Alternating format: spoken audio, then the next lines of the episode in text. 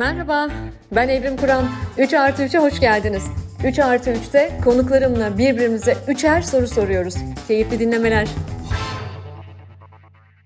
Herkese merhaba. 3 artı 3'ün yeni bölümüne hoş geldiniz. Bu bölümde konuğum, ay nasıl anlatsam onu, çok enteresan bir kadın. Hepinizin çok sevdiğine çok emin olduğum, her kuşaktan insanın bayıldığı bir kadın. Çok güzel bir kadın. Bir de duruşunu da söyleyeceğim. Zerre estetik bir müdahalesi olmadığı halde çok güzel bir kadın. Hatice Aslan. Hatice hoş geldin. Teşekkür ederim. Evrim çok teşekkürler. Şimdi e, her 3 artı 3'ün başında olduğu gibi ben tabii ki seni herkes çok iyi tanıyor ama bir seni kısa anlatacağım. Bendeki karşılığını anlatacağım. Ve ondan sonra birbirimize birbirimizle evvelce paylaşmadığımız üçer soru soracağız. Çok merak ediyorum. Heyecanlı mısın? Evet hazırlıksız ama, olunca güzel oluyor. Ama sen hep heyecanlısın zaten. Evet ya güzel bir şey heyecan. Evet sen her zaman heyecanlısın. Hatice Aslan 1 Şubat günü Sivas'ta doğdu. Liseyi Sivas'ta okudu ve Ankara Üniversitesi Devlet Konservatuvarı'ndan mezun oldu. Hatta ona okulun güzeli derlermiş. Güzel Hatice derlermiş onu o zamanlarda da. Hatice ile ortak noktalarımızdan biri bu. Ata topraklarımız çok yakın. Aynı zamanda iki Ankaralı sayılırız. Ankara tedrisatından geçmişiz. E biliyorsunuz sevgili seyirci bir şey var bu 3 artı 3'te. Ankara tedrisatından geçen çok konuk oluyor. Bu da tevafuktur diye düşünüyorum. Ankara Devlet Tiyatrosu'nda ardından İzmir Devlet Tiyatrosu'nda oyunculuk yaptı ve aslında onu benim kuşak bilhassa benden önceki kuşak Ferhunda Hanımlarla tanıdı. Hmm. Ne güzel işler yapılıyormuş be eskiden diye düşündüm. Neyse Hala onları güzel. sonra konuşuyoruz. Ferhunda Hanımlarla tanıdı ve Nuri Bilge Ceylan'a Cannes Film Festivali'nde en iyi yönetmen ödülünü getiren Üç Maymun filmindeki olağanüstü performansıyla Siyat en iyi kadın oyuncu ödülü dahil olmak üzere şu anda sayamayacağım sayısız ödül aldı Hatice ve Mustafa Nuri'nin yönettiği Vücut filmindeki rolüyle o da çok önemli bir e, işi bence. Adana Altın Koza Film Festivali'nde en iyi kadın oyuncu ödülünü aldı. Saymakla bitmez. O kadar çok işlerde, o kadar çok oyunlarda, televizyon dizilerinde rol aldı ki ama kessen ondan tiyatroculuk akar diye düşünüyorum damarlarında. Öyle bir oyuncu kadın var. Dali'nin Kadınları oyunuyla Edith Piaf'ı canlandırıyor. O hala canlandırmaya devam ediyor ve onu her an çok enteresan işlerde de görebilirsiniz. Çok içi dışında bir kadın desem yeterli olmaz. Bu metafor yeterli olmaz. Hatice çok sahici bir kadın ve gerçekten duygularını çok yukarıda, çok yüksekte yaşayan bir kadın. Dolayısıyla onu sadece sahnede değil de herhangi bir yerde bir çocukla oturup sohbet ederken veya bir yerde oturup çay içerken izleseniz de yok ya bu kadın hiç rol kesmiyor diyebilirsiniz. Benim hayatımda tanıdığım rol kesmeyen nadir oyunculardan. Teşekkür ederim. 3 artı 3'e hoş geldin Doğru. Hatice. O yüzden çok seviyorum zaten çocukları ve yaşlıları. Onların o bilgi halleri çok hoşuma gidiyor. Aynı şekilde rol kesmeyen bir kesim diyebilirim çocuk ve yaşlılar. Sonra tabii bir sürü bize yüklenen kurallar, duvarlar, engeller, hendekler hepsi bir arada obruklar falan derken bayağı bir yükleniyoruz her şeyi biz biz olmaktan çıkıyoruz tabii ki. Çok zor yani sürekli kendinize sorup şu an gerçekten ben miyim yoksa başkası mıyım ne yapıyorum o biraz toparlatıyor insanı kendine getiriyor. Ama işte böyle de yaşsız oluyorsun kuşaksız oluyorsun zamansız oluyorsun galiba. Ben sana baktığımda o zamansız kadını görüyorum. Sana sorular hazırladım. Hazırladığım sorulara ne kadar sadık kalabileceğim bilmiyorum. Sana baktıkça aklıma başka bir dolu şeyler de geliyor. Ama ilk sorum geliyor. Peki. Ee, biraz o zaman meslekten girelim ilk soruya. Evvelce seninle yaptığımız sohbetlerde bunu hep sormak istedim. Ama bu soruyu 3 artı 3'e sakladım. Çünkü bu benim çok merak ettiğim bir şey gerçekten. Evet yani senin oyunculuk kariyerinde Üç Maymun'un çok önemli bir yeri var. Medar iftarımız, kanda kırmızı halı üstünde yürüyen Türk oyuncular, Türk Büyük yönetmenler. E, medar iftarımız ben çok gururlanıyorum. Ve ben sıkı bir Nuri Bilge Ceylan izleyicisiyim. Hmm. İzleyicisiyim diyorum, anlamaya çalışıyorum onu. Ve Üç Maymun'u da belki 33 kere falan izlemiş olabilirim. Aa, çok, çok sık iyi. çok sık izlediğim, çok sık izlediğim bir film. Satır arası okumaya, metaforları anlamaya hepsine çok özen gösteriyorum ve tabii senin burada çok büyük bir katkın var. Her jestinin, mimiğinin ezberlemişimdir yani. Sorun buradan geliyor. Nuri Bilge ile ilgili çok da şehir efsaneleri var. Çalışması çok zor yönetmen işte falan filan gibi şeyler de çok okurum. E, benim için şehir efsanelerinden biri yani. Bir gün inşallah 3 artı 3'te onu da ağırlarız. Sana sormak istiyorum. Nasıldı o deneyim? Senin hayatında nereye oturuyor Üç Maymun ve Nuri Bilge Ceylan'la çalışmak nasıl bir şey? Yani çok kıymetli Nuri Bilge Ceylan'la yani çünkü ne istediğini çok iyi bilen, çok net her şeyle O yüzden hani bana çok onunla çalışmak çok keyif verdi. Çok şey öğretti. Oyunculuğuma yeni yeni katmanlar ekledim onun sayesinde. Çok güzeldi. Ebru ile ikisi bir arada çok bambaşka bir ikili. Hayran olduğum bir ikili. Hem özel hayatlarıyla hem iş hayatlarıyla. O yüzden inşallah tekrar bir çalışmak kısmet olur diyorum. Çok iyiydi benim için oyuncu olarak ve set ortamı olarak sana gerekli şeyi hazırlayan bir insan. Mesela ne fark ettin ya da bir şey keşfettin mi kendinle ilgili o dönem? Şimdi tabii tiyatronun verdiği bir oyunculuk stili var. İşte diziden aldığımız bir şey var ki o, o sıralar bir de Gerçi sitcom bitmişti yani en son Babalar Duyar bitmişti. Düğün şarkıcısı zamanıydı tam daha bir sadeleştiğim bir oyu tarzıydı ama yine de tabii ilk sinema filmim olduğu için bir sinema filminde büyük perdede nasıl oynanması gerektiğiyle ilgili bir sürü şey aldım. Çünkü bazı insanların yüz hatları daha keskindir, daha bir sürü şeyi ifade eder. Benim de öyle bir yüz hattım varmış. Öyle dedi Nuri Bey. Yani dedi duygunu aktarmana gerek yok. Zaten dedi duruyor senin yüzünde. Olabildiğince hatta neredeyse içinden sayı say Hatice o bile bana yeterli. Çünkü abartılı kaçabiliyor bazı duygular. O yüzden hani sadeleşmeyi öğrendim diyebilirim Nuri ile beraber. Yani oyunculuk anlamında yeni bir şeydir benim için. Oyunculuğun bir sürü şeyi var. Çeşit çeşit oyunculuklar var. Bir tane bir şey daha kattım diyeyim yani onunla beraber. Sadeleşme güzel bir tabir. Evet. Ee, çok evet ben de sade, çok sade ve sadeleşmek için çok çalışan, fazlalıklardan arınmaya çalışan bir üretici görüyorum onun içlerine bakarken. Ve oyuncularına da yansıması muazzam bir şey gerçekten. Çok etkileyici. Evet. Peki kan nasıl bir deneyimdi? Burada oraya da eklemleneyim. Nasıl bir duygu kırmızı halıda yürümek? Sahneye alışık olan biri için çok daha kolay bir yer. Birçok çeşit kostüm giymiş biri olarak da yani çünkü bin bir çeşit tiyatroda kostümleri taşıyoruz zaten. Hatice olarak benim için çok eğlenceliydi. Keşke elimden gelseydi o anda hani çok kontrol şeyi çok yüksekti çevremde. Ben o halının üstünde oturup o merdivenlerde poz vermeyi isterdim. Fakat bir eteğin topuğa takılmasından dolayı elimi atıp çıkarmam bile poz olarak görüldüğü için kendimi öyle şey dedim ki Allah Allah nasıl yani hani çünkü bir de öyle şeyler yazıldı. Çok şaşırdım çünkü ben daha neler neler yapabilirdim. Ya ayakkabımı çıkarıp o kostümle denizde sahilde de yürümek isterdim seviyorum yani ben Hatice'yi eğlendirmeyi seviyorum zaten. Hani bu bedeni en iyi şekilde taşımak istiyorum ya yani onun keyfini çıkarmak istiyorum. O yüzden bazı şeyler evet engelliyor. İnsan çevresindeki kişiler diyeyim daha doğrusu kendi öğrendiklerini sana da öğretmeye ya da sana da yaptırmaya çalışıyorlar. Halbuki o sensin bu benim. Bunu bir türlü yapamıyoruz nedense. ya bırak o öyle sen böylesin. Yani kimse kimseden rahatsız olmasın. Birlikte çok güzel bir renk çünkü hep beraber olmak güzel bir şey. Ben o rengi seviyorum da. Öyle yani güzeldi, çok keyifliydi.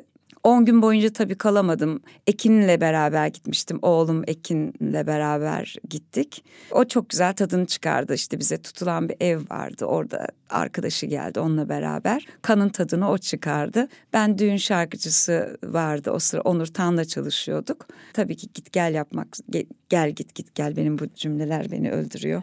Yaptım. Onur'un çok tatlı bir şeyi vardı hatta bir sürprizi. Sete bir gittim kandan. Bana bir tane tam setin oraya kırmızı halı yaptırmış. Yanlara da iki tane plastikten palmiyeler. İnanılmaz tatlıydı hiç unutmam. Öyle yani Şükran'la şey arası gittim geldim kandaki oyuncu Hatice arasında gidip geldim. Şükran ve, karakteri. Ve senin e, hatis halin oradan mı geliyor? Yok değil aslında. Hatice'i bir anlatsana Ben böyle e, sosyal medyaya çok geç girdim işte Instagram'a falan hani o tip şeylere. Adres ararken tabii Hatice çok fazla. Aslan çok fazla. Hatice Aslan, Hatiş Aslan, Hatiç Hatice arıyorum yok mümkün değil adres bulamıyorum çünkü geç girdiğim için de tabii hepsi kapılmış. En son Hatis yazdım tuttu. tamam dedim burada kaldım. Hatis Aslan yani çok daha önceden olan bir şey. Tabii onların da diline çok uygun olduğu için Hatis tabii öyle gidiyor. Yani kandan öncesi. Evet seni Hatis diye de biliyor evet. yani dostların da Hatis diyor sana. Hatiş artık. derler evet. genelde arkadaşlarımın çocukları Hatiş Hatiş nerede Hatiş gelsin. Herkes bir şey diyor kimi Hatçik diyor kimi Hatis diyor Hatice diyen var. Hepsi olur fark etmez. Şahane. Ve ilk soru sırası sende. Evet demin böyle sadelikten bahsedince aslında soru bir anda geldi aklıma. Şimdi yeni bir yıla gireceğiz. Bu yeni yılda Barış Özcan benim çok hayran olduğum bir kişi. New York'a da gittiğim zaman ziyaret etmekten çok hoşnut oldum. Kendimi iyi hissettiğim kişilerden biri. Onun her yıl başında yaptığı bir zinciri kırmakla ilgili bir şeyi var. Çok da hoşuma gidiyor. İşte mesela bir kağıdın üzerinde de yapabiliyorsunuz. O kendi de veriyor hatta bastırabiliyorsunuz onun sayfasından. Orada böyle şeyler var işte ne bileyim mottolar var. Bu yılki şeyi de sorusu da şuydu çok hoşuma gitti. Yeni yıldaki kelimeniz sizi hani bambaşka bir yere götürecek ya da bir hedef olarak koyabileceğiniz bir kelimeniz.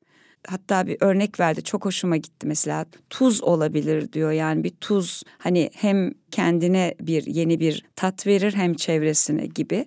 Evrimin kelimesi nedir yeni yılda? Vay çok güzel soru. Bu vesileyle sevgili Barış'a selamlar, sevgiler Barış'cığım. 3 artı 3'e bekliyoruz seni de. Ve hoş olan şey şu ben gerçekten her yeni yıl gelirken bir sözcük üzerine çalışırım. Geçtiğimiz yılları şöyle bir hatırladığımda cesaret vardır, umut vardır, inanç vardır. Hep çalıştığım sözcükler vardır. Ama sen soruyu sorar sormaz hemen dilimin ucuna geldi. Benim için 2023'ün sözcüğü o da aşk. 2023'te sözcüğüm aşk. Neresinden tutarsan ama daha fazla, daha derinden aşkla bakmaya, aşkla dokunmaya, aşkı daha fazla hayatımın merkezine almaya cesaret ettiğim bir yıla girdiğimi ümit ediyorum. Ben de katılıyorum. Çok güzel gerçekten. Çünkü aşkla her şey çok güzel. Su içmek bile çok başka türlü. Değil mi? Evet. Geçenlerde bir etkinlikte imza günüm de vardı. İşte genç dostlarla, genç arkadaşlarla buluştuğumuz bir etkinlik. Ve şunu fark ettim. Yani yıllardır kitap imzalarım, imza günlerinde, etkinliklerde. Birkaç gün önce bütün kitapları aşkla imzaladığımı Aa. da fark ettim. Demek ki bu senin üretimine, eline, bileğine, diline, kalbine, gözüne yansıyor. Aşktan korkmamak lazım. Bu aşkı nasıl ele aldığın değişebilir yani bu ilahi bir aşk olabilir. Bir partnere duyulan aşk, işine duyduğun aşk, hayata duyduğun aşk. Bunların her biri olabilir veya daha fazlası ama 46 yaşımdayım ve aslında hayatımda en ihmal ettiğim şeylerden birinin de bu kadar derin duygusal bir kadın olarak aşk olduğunu bu sene fark ettim. O yüzden hep beraber aşka sahip çıkmak istiyorum. Gençler de aşka sahip çıksınlar istiyorum. Herkes aşkı hatırlasın. Çünkü aşksızlık sanki bizi bugün bu hale getirdi. Hele bizim coğrafyada. Üstelik aşıklar coğrafyasında. Aşıklar coğrafyasında üstelik. Doğru söylüyorsun. Evet yani aşkın belki de tariflerini bir sürü bir sürü tarifleri var ya belki o kalıp kalıp tariflerin hepsini atarsak gerçek aşkla karşılaşacağız. Çünkü aşkın içinde anlayış var. Anlayışı zaten koyduğun zaman şefkat demek o aynı zamanda. O zaten bir sürü yolu açıyor beraberinde. Beklentisizliği açıyor. O kadar çok şey açıyor ki gerçekten olduğu gibi de yani bırakmak, değerlendirmek değil, olduğu gibi böyle diyebilmek çok güzel. Hoşuma gitti böyle aşkla doldu gözlerim. değil mi? Birbirimize de öyle aşkla bakarsak. Evet. En olmaz dediklerin olabilir. Hayatta bir akış olabilir. Mümkün olanlar suyun üzerine çıkabilir. Bu bir mucize değil. Bu hayatın akışının içerisinde bir şey. Onu dışarı çıkarmak istiyorum. Sadece kendimde değil, herkeste aşkla ilgili daha çok yazıyorum. Üretimimde aşktan daha çok bahsediyorum. Gençlerle ilgili çalışmalarda aşka daha çok dokunuyorum. Ve bunun bana çok iyi geldiğini düşündüm. Ali'ye soruyorum, oğluma soruyorum. Nasıl gidiyor Nasıl? işte var mı aşk falan. aşk konuşuyoruz oğlumla, dostlarla. Bu çok hoşuma gidiyor. O yüzden kalbimizin kurumaması için aşka ihtiyacımız var. Benim, senin ve herkesin, hepimizin. Evet kesinlikle katılıyorum. Ve ikinci sorum. Hadi bakalım. İkinci sorum e, yine benim biraz daha ilgi alanım olan gençlerle de ilgili. Hmm sana soracağım bir şey. Önümüzdeki yıl Şubat ayında Amadeus'un da yazarı Peter Shaffer'ın Tony ödüllü başyapıtı Küheylan oyununu ilk evet, kez sergileyeceksiniz. Çok Çok heyecan verici. Evet. Çok heyecan verici. Benim de lisansım İngiliz Edebiyatı. Benim de Ankara'daki öğrencilik yıllarımda beni çok etkileyen işlerden biridir bu. Yani hem e, Batı tiyatrosu çok yoğun çalıştığımız için beni galiba en çok etkileyen işlerden biri. İsimleri atlamak istemiyorum. Kerem Alışık, Emir Özden, Devrim Nasıl, Açelya Devrim Yılan, Gizem Katmer'le birliktesiniz. Umarım evet. atladığım bir isim yok. Şunu fark ediyorum özellikle pandemiyle son yıllarda gençlerin tiyatroya ilgisinin arttığını gözlemliyorum. Evet, Yaptığımız doğru. araştırmalarda da bu çıkıyor ve bundan kıvanç duyuyorum. Çok hoşuma gidiyor. Hatta çok başarılı oyunların kapalı gişe oynadığı yeni bir dönem başladı gibi hissiyatım var. Bilet bulmakta falan zorlanıyoruz. Hatta şu da çok hoşuma gidiyor. Buradan da sesleniyorum. Biraz iş dünyasından, orta ve üst sosyoekonomik seviyelerden, insanlardan özellikle rica ediyorum. Lütfen askıya, tiyatro oyunlarına bilet asın. Üniversite öğrencileri, gençler, dezavantajlı finansal açıdan gençlerin oyun izlemeye çok büyük arzuları var. Askılara lütfen bilet asalım ve gitsinler izlesinler. Ben de kişisel olarak bunu çok sık yapmaya çalışıyorum. Hem bunu soracağım sana hem oyun özelinde bizi ne bekliyor, nasıl bir şey bekliyor ona bir azıcık çıtlatırsan bir de sen gerçekten katılıyor musun? Gençlerin ilgisinin arttığına ve tiyatroda yeni bir dönem başlıyor olabilir mi post pandemide? Pandemiden sonra buluşma coşkusu çok arttığı için yüz yüze herkesin bir arada olma ne kadar önemli olduğunu fark ettiğimiz için tabii ki etkisi var. Tiyatro seyircisi hep vardır aslında. Zaman zaman ama şöyle olur. Tiyatroya ilgi azaldı. Halbuki o anda gerçekten tiyatro doludur. Genelde bu ilgi azaldı diyenlere sorduğum soru şudur. Ne zamandır tiyatroya gitmiyorsunuz? Çünkü böyle bir ezberden konuşma şeyimiz birçok şeyde olduğu gibi burada da var. Yani tiyatroya seyirci azalmıyor. Tiyatroya seyirci hep var ve var olacak. O çok hayatın içinde ve çok canlı bir şey. Evet bu sıralar belki İstanbul'da daha da fazla sahne açıldığı için bu coşku daha da çoğalmış olabilir. Bir de sinema salonları ile ilgili şöyle bir şey yani evde o konforu yaşadığı için film konforunu maalesef aslında sinema salonunda yaşaması çok daha doğru olur. Belki hani sosyalleşmeyi tiyatro salonlarında daha sık yapmaya başlamış olabilir kişiler. Bir de çok güzel yerler açıldı. Hani gitmekten zevk aldığımız mesela Zorlu'nun hayranıyım ben. Gerçekten çünkü sadece ön kısım olarak değil seyircinin olduğu yer değil. Kulis tarafı da inanılmaz önemli. Yani çünkü genelde oyuncunun olduğu, sahne arkasının olduğu yerler hep ihmal edilir, unutulur ön kısım daha çok hani önemlidir gösteriş şeyinden kaynaklı maalesef. Zorlu onu yapmıyor. Zorlu bize gerçekten o şeyi tekrar hatırlatıyor. Siz çok önemlisiniz bizim için hatırlatıyor. Orada oynamak büyük bir keyif bizim için. Birçok tiyatroda bunu yapmaya başladı. Alışık Tiyatrosu da mesela benim için çok özel yerlerden biri. O yüzden de çalışmaktan birkaç yıldır çok zevk alıyorum. Kıymet veriyorlar. Kendilerine de kıymet veriyorlar. Dolayısıyla öğrencisine de oyuncusuna da. Küheylan oyunu da herhalde hiç etkisini yitirmeyen oyunlardan biri. Çünkü dini sorguluyor. Ateist olmanın ya da işte o çocuk psikolojisini. Anne baba olmanın sorumluluğunun ne kadar önemli olduğunu, bir şeyi çocuğa yüklediğin zaman nelere yol açabileceğini bir çocukta yani küçük yaşlarda gerçekten psikolojisi çok ağır bir oyun ve çok etkileyici bir sahneyle herhalde seyirciyle buluşacak. Ben şimdi çok Köylan'la ilgili neden konuşamıyorum? Ben de çünkü içinde var olmaya çalışıyorum şu an Dora karakteriyle beraber. Ben de daha anlamaya çalışıyorum. Hani tekrardan anlamaya çalışıyorum. O yüzden biraz erken yani konuşmak için. Kim bilir daha neler keşfedeceğim. Hatta öyle bir şey ki oyun anında da hala Dora'yı keşfetmeye devam ettiğim zamanlar olacak. Çünkü diğer karakterlerde hep öyle aa bir dakika ya bu şu dediğim zamanlar oluyor. Bir şey çakıyor böyle bir anda. Bitmeyen bir yolculuk. Hani kendi kişiliğimizde de öyledir ya. Bir şeyini keşfedersin bir anda. Yıllardır buluşmadığım bir şeydir. Bir karakter çalışırken de aynı şey oluyor. Köylan oyununda seyircinin etkileneceği çok şeyler var. Sahnede seyircimiz var. Sahnede seyirciyle oyuncu yan yana oturacak. Biz sıramız geldiği zaman sahnede yerimizi alacağız. Tekrar sahnedeki seyircinin olduğu bölümde hep beraber oturacağız. O çok heyecanlı çünkü seyirciyle çok iç içe olacağız. Kuliste olma gibi bir şeyimiz var aynı zamanda buluşma gibi. Onun dışında atlarımız var. Yani at maskeli oyuncularımız olacak. O çok heyecanlı. Onlar ayrıca çalışıyorlar danslarını, hareketlerini. Bakalım yani çok güzel, çok umut verici bir Küheylan oyununda Alan karakteri çünkü önemlidir biliyorsunuz. İlk Mehmet Ali Erbil'dir bunun evet, şeyi. Evet. O da çok özel bir çocuk. Bakalım yani. Heyecanla bekliyorum. Olsun. Ben de çok heyecan. Heyecanla bekliyorum. Teşekkürler. Ve eminim çok izlenecek. Kapalı gişe oynayacaksınız. Buna çok inanıyorum. Çok eminim. Çok uzun yıllar sonra. Çok büyük bir heyecan. Çok, çok. Ve e, sahneyle ilgili söylediğin şey de ben bir oyuncu değilim ama bir profesyonel konuşmacıyım. Dolayısıyla e, zaman zaman sizlerin performans gösterdiğiniz sahneleri bizler de kendi etkinliklerimizde kullanıyoruz. Geçtiğimiz cumartesi bahsettiğim etkinlik e, Zorlu PSM Performans Sanatları Merkezi'ndeydi. Aynı şeyi orada da söyledim. Sevgili Ahmet Nazif Zorlu beyefendi de katıldı etkinliğe. Aynı şeyi orada da söyledim. Burada da bir kez daha söylemek istiyorum. Türkiye'nin açık ara en iyi sahnesi olduğunu düşünüyorum.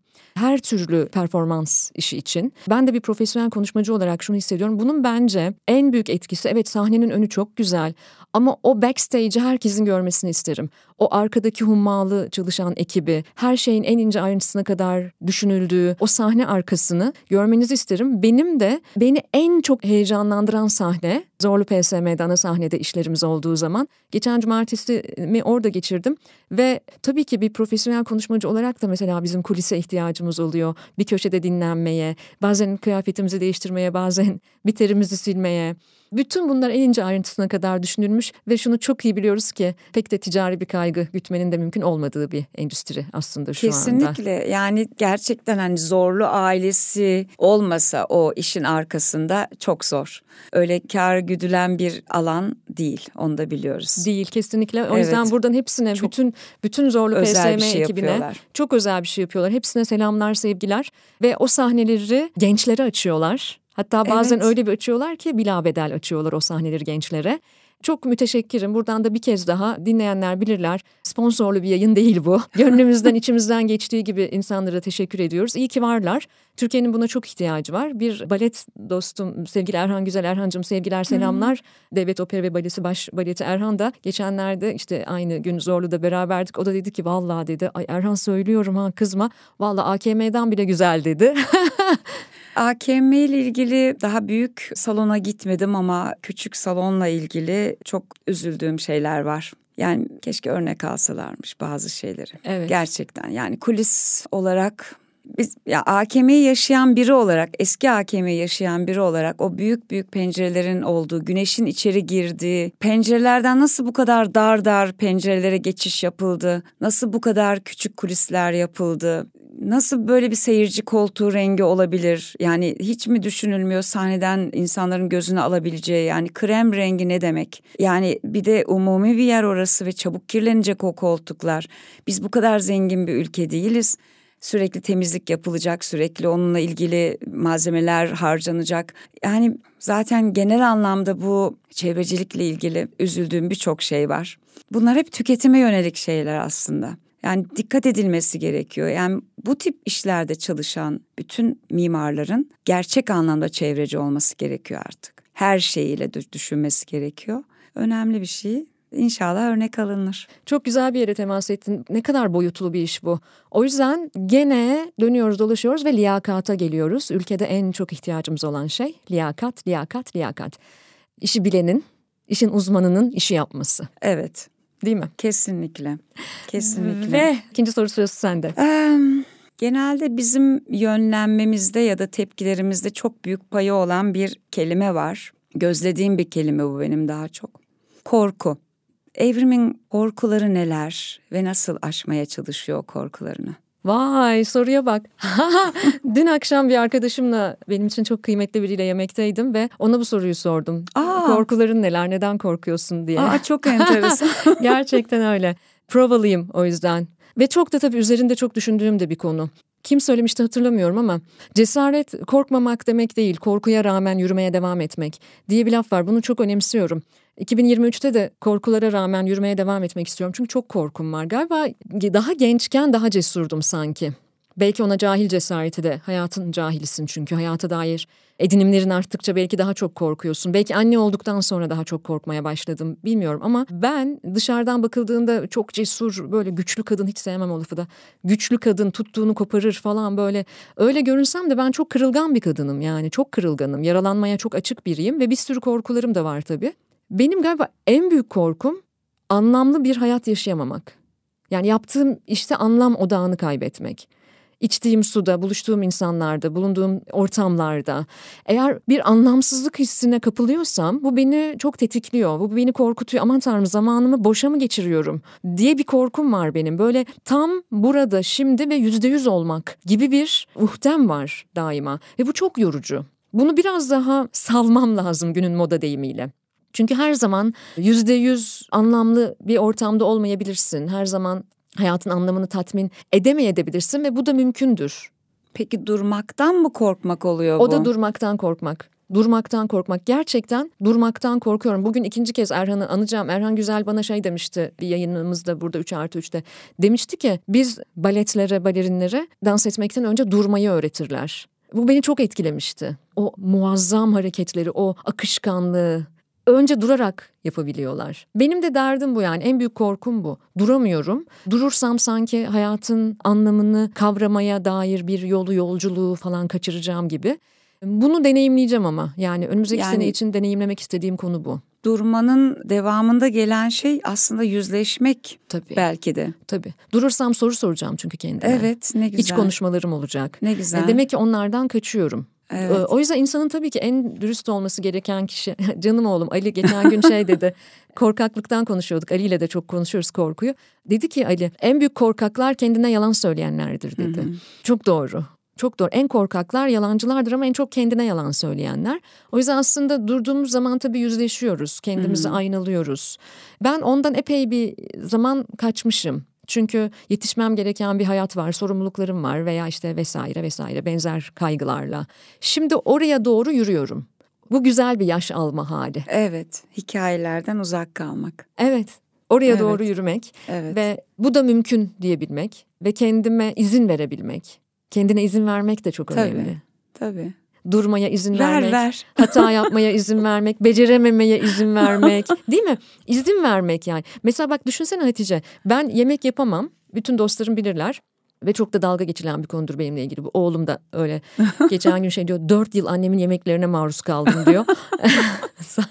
dört yıl bir süre benimle çok Gayet e, güzel görünüyor bu arada iyi gelmiş. fazla böyle geçirdiği bir vakit vardı. Yemek yapamam, sevmem. Sevmem yemek yapmayı. Sevmediğin için yapamıyorsun. Sevmiyorum ve yapamıyorum ve hatta yapmıyorum. Yapmadığımı da yapamıyorum diye anlatıyorum. Zaten yapamıyorum diyorum.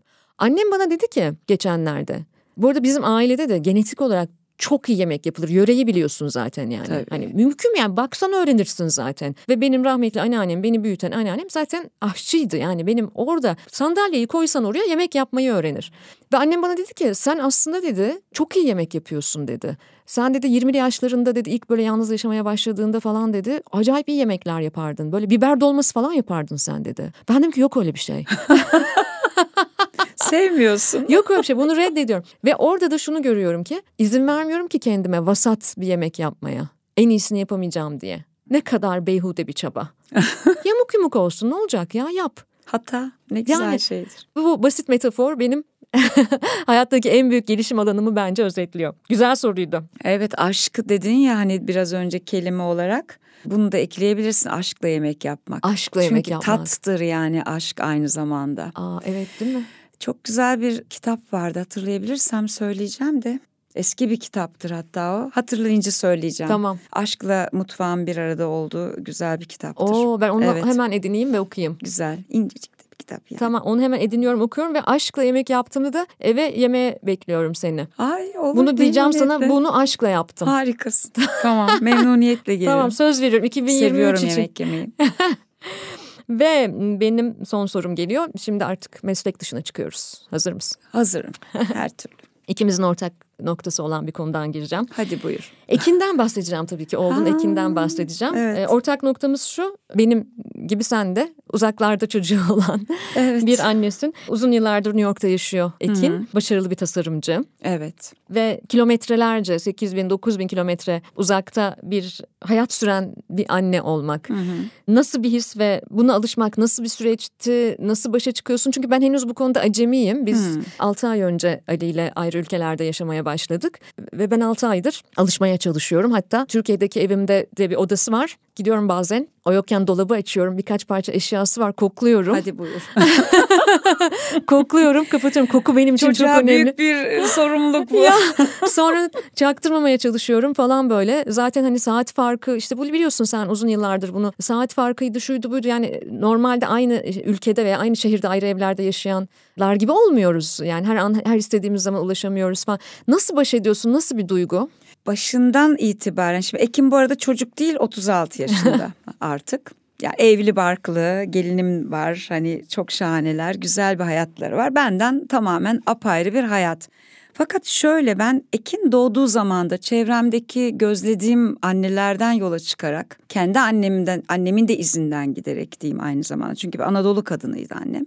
Bu anneliğin işte bu çocukla olan ilişkilerin annenin ya da babanın çok abartıldığını gözlüyordum. Yani fazla sahiplenme durumu benim zaten çok tuhafıma gidiyordu. O ayrı bir birey bana emanet edilmiş bir kişi olarak yapabileceğim şey karnını doyurmak, onu güvende tutmak, büyüdüğü zaman da kendi yolunu alması için elimden geleni yapmak, yönlendirmek anlamında. Hatta bir şeyde de dizi çalışmasında da uzaklara gidiyordum. Ekin o sıra İstanbul'daydı bir arkadaşıma ona iş teklifinde bulunmasını söyleyip ona garsonluk teklifi gelip anne ben işte şurada çalışacağım falan diye bana müjde vermişti. Süper falan demiştim. Böyle tatlı tatlı da arkadan bir çalışma şeyine ortaokuldan itibaren Ekin garsonluk yaptı. Çatal bıçak kuruladı. Sonrasında işte bara geçti orada da çalışma devam etti derken böyle okulla beraber sürekli bir iş hayatının içindeydi. Özel okulda okumadı, devlet okulunda okudu. Paralı bir okula yollamadım özellikle. Bana çok saçma geliyor eğitimin parayla olması.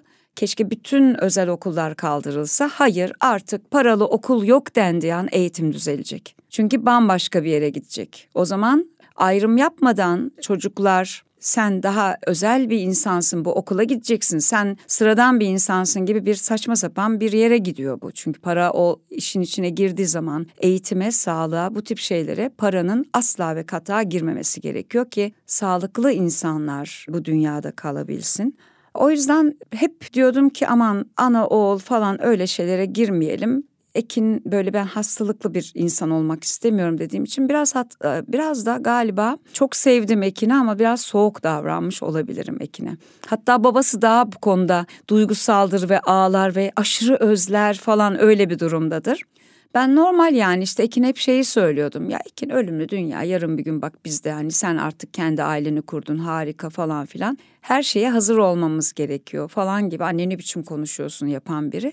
Yılda bir kere gidiyorum görmeye. 10 gün kalıyorum. Tadını çıkarıyorum tabii ki. İyi ki bu telefonlar var. Görüntülü telefonlar çok şahane bence. Fakat biz birbirimize ait değiliz.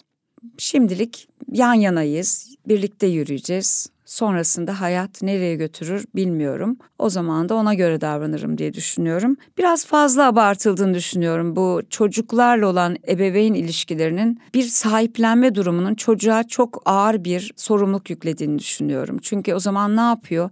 Annem çok üzülür, babam çok üzülür diye artı bir şeyler yapmaya çalışıyor. Rahat hareket edemiyor çocuk. Onun o alanını açmamız gerekiyor.